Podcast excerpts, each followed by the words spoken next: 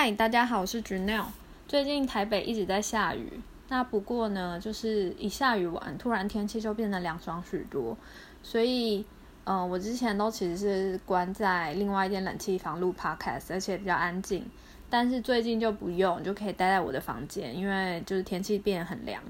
那今天想要跟大家讨论的主题是不喜欢上学。好，这个就是我其实一直蛮好奇的啦。大家就是认知到自己很讨厌去上学，是从什么时候开始的呢？那我应该是非常的早，我大概在幼稚园的时候就非常讨厌上学。那原因呢，不是说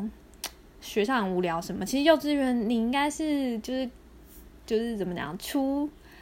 初出茅庐的第一个就是社会社会实验场，就是你刚认识世界接触的那一群人，其实是很新鲜有趣的，什么东西对你来说都是新的。但是我很讨厌去上学的一个主要原因，就是因为要早起。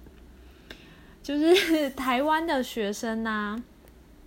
我们上学的那个时间，就是因为要应应父母上上班嘛，所以。呃，几乎都是七点要到校这种，但是对我来说超难的。七点要到校是几点要起床啊？所以呃，其实我从幼稚园的时候就非常讨厌要去上学这件事，因为要早起。然后我不知道，我是从小就需要睡很久的人，就是我测过我的睡眠时间，就是即使我在早睡哦，就可能晚上九点啊或十点睡这种。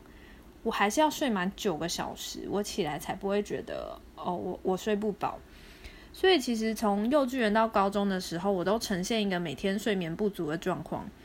因为呢，呃，幼稚园还好，没有什么纸本的功课，但从小学开始，就是功课就很多。然后你晚上如果写到那种十一二点啊，啊，我要睡九个小时啊，隔天早上七点要到校，怎么可能？所以其实我从我其实从幼稚园开始就是迟到大王，这个就是我一直觉得没有办法，我的人生这个弱点就是要早起，真的太困难了。然后，嗯，我记得我一直都觉得去学校的内容蛮有趣的，就是呃，就内容本身我没什么好挑剔，但是其实大概到了高，我想想看，不是高中。国三的时候开始要考试，然后那是人生第一次面对算联考嘛，就是基测基本学历测验。其实我其实我很不喜欢那种，就是我为了短时间的成绩，然后我就死背一个其实我根本不知道他在干嘛的东西，所以其实我那时候其实没有很念得下书。然后，其实到高中以前，我最喜欢的科目都还是美术、电脑、生活、科技这种，不是要考纸笔测验的科目。但我觉得我很有兴趣，因为我做的当中啊，我真的理解它的原理是什么，然后它怎么做的，然后还有个产品出来，然后美美的，就很有成就感。然后，所以其实就是。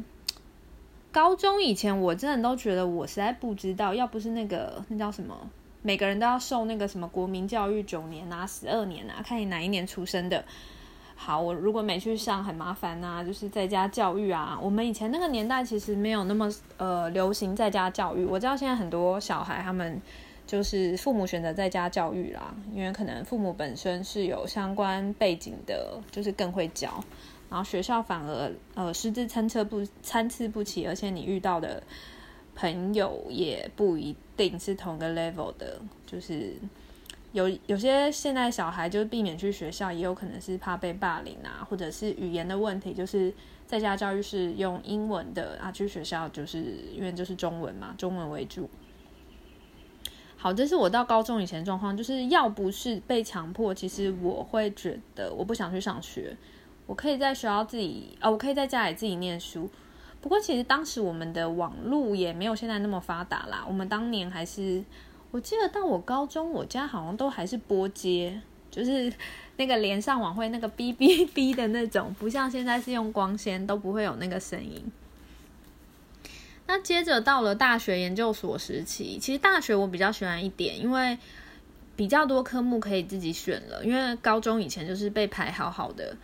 就是你没有选择权，你不管你这科目喜欢不喜欢，你都一定要去上。但大学就比较有选择权。但其实大学我还是有点不太喜欢，因为大一、大二其实非常多的必修，就是你一定要修的。那其中也有一些不太不太有价值的课，就是你会觉得哦，你好像在浪费时间，你不知道上这个课要干嘛。譬如啦，我们以前会计系就有那个微积分呐，其实这个 毕业到出社会都没有用到，我真的不知道为什么要浪费一整个学期上这个课。然后统计学其实也不太用到，也花了一整年在学这个事情，嗯。然后研究所时期其实是打开我 就是学习的大门，开始喜欢去学校的一个开始。这可能让很多人跌破眼镜。研究所是我开始觉得，诶，去学校有价值的一个阶段。那原因是呢，那个时候的教学方式跟大学完全不一样。就是每一堂课呢，老师可能就讲一点，呃，譬如说五十分钟，老师讲前面二十分钟，三十分钟是同学报告，然后甚至啊，有些课就是你老师只讲第一堂课，学习第一堂课，然后接下来每一个每一堂课每一周都是一组报告，然后编报告的时候，老师会。质询你，我称之为质询，就是他会在中间询问你一些问题。那如果有些要看老师的个性，有些老师很严厉，你没有办法回答出来，他就会，对，没错，就像是那个立委在质询那个行政官员的时候，我觉得他真的会把你电得很惨，电在讲台上，甚至有人就是眼泪婆娑，就是直接飙出来，嗯。然后，但是呢，研究所的这种上课方式让我觉得非常的有参与感，我非常喜欢这样子。然后老师也很强调，有一些议题是没有绝对答案的。呃，这其实在我大学以前从来没有老师会这样讲，因为以前就是选择题嘛、是非题嘛，好像都一定有一个标准答案，不是 A、B、C、D 其中一个，那就是这一题出不好啊，没有一个是答案就送分。但是事实上，就是现实生活中很多事情是没有正确答案的，而且我们会遇到没有正确答案的事情是多过于有正确答案的事。那如果我们一直觉得世界上非黑即白，我觉得是造成会造成出社会一个很大的衔接上的困难。所以其实研究所时期有打开我的眼界，就是哇，原来学校的课程可以这样上。我很喜欢不断的讨论，然后不断的激荡，或者是不断的 challenge 之后，呃，擦出来的一个火花，擦出来的一个知识上的结论。所以研究所其实是我最喜欢上学的时候。那这样很有趣啦，因为其实我还蛮多朋友那个时候就不喜欢这种上课方式，因为他们觉得非常的有压力，然后也不喜欢主动在课堂上。提问啊什么的，但是其实这一直以来都是我的个性。我从幼稚园一直到研究所，都是很喜欢直接问问题。我不会觉得问了蠢问，就好像问了蠢问题很丢脸或什么。我觉得不会啊，就是因为你是学生，你才会问嘛。其实甚至是老师都有不懂的东西，所以我。我不知道，我的观念真的不知道是谁建立起来的，一直都觉得没有什么丢不丢脸啊，大家不是就在学习吗？嗯，然后就这点来说，其实我我看国外了，好像比较比较常这样做啦，但是我也不知道为什么我这个部分很像比较像国外的人这样子。那接着到了研究所毕业出社会之后，没想到就是达到了我学习的巅峰。很很神奇吧？因为很多人其实往往离开学校之后就停止学习了，但是我反而是在出社会之后大量学习，是透过做中学。那这也是我最喜欢的模式。嗯，我记得我在有一间公司的时候，里面有讲一个概念，我觉得非常的有道理啦，就是七十二十十法则，它是用在学习的领域。他说。我们人类学习到一个完整的知识啊，如果你丢给他一本书，让他自己看，就是自修，然后看完之后呢，实际运用的程度只有十趴。但是呢，如果同样的教材是你请你请一个人去手把手的带他去教他，就是口头叙述，他能够吸收这个内容达到二十 percent。但是呢，如果你呃也不派人教他，你也不给他东西看，你直接给他一个情境，跟他说你现在要解决这个问题，你要试尽你任何的方式去解决。这个时候，他能够从这个情境当中学到这个知识的 percent 达到七十 percent，非常的有趣，我觉得也非常的准，就至少用在我身上是非常的准的。所以，呃，我待那间公司，他那时候最推崇的是 OK，所以我们不定期会办就是讲座，让你们去更新最新的知识，就那十 percent。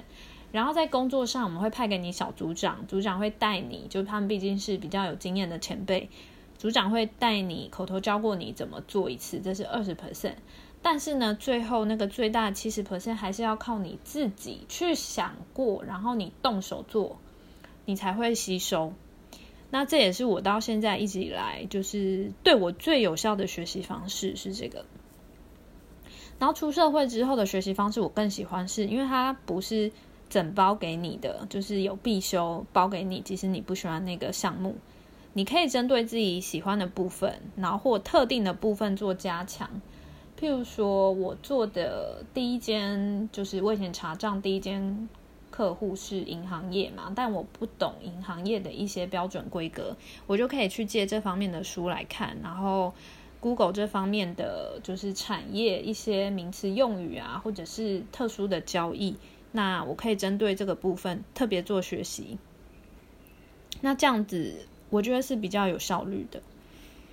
然后前阵子啊，有听到一个那个，他算 podcaster 嘛，他其实比较像创业家，他叫做林之成，还蛮有名的一个创投圈的人物。但他有在天下讲一个 podcast，他有一集讲到未来的这个教育的趋势，就是我们过去啊，就是像我刚才说，譬如说我选了一个会计系。它就是学校帮你配好一些必修，可能占了三分之一还是三分之二，然后剩下三分之一你自己去呃选你的选修。它等于是一个打包好的套餐卖给你。呃，如果我们把教育也看成一种商业的话，但是未来的人才啊，企业需要的人才其实已经不是单一技能了。所以呃，他那篇主要是在讲说。呃，现在社会的趋势，其实欧美已经逐渐这样，就是他们的大学有不分系的这种大学，就是你大一新鲜人进去，你所有的系，呃，你所有的科都可以选，学校只要求，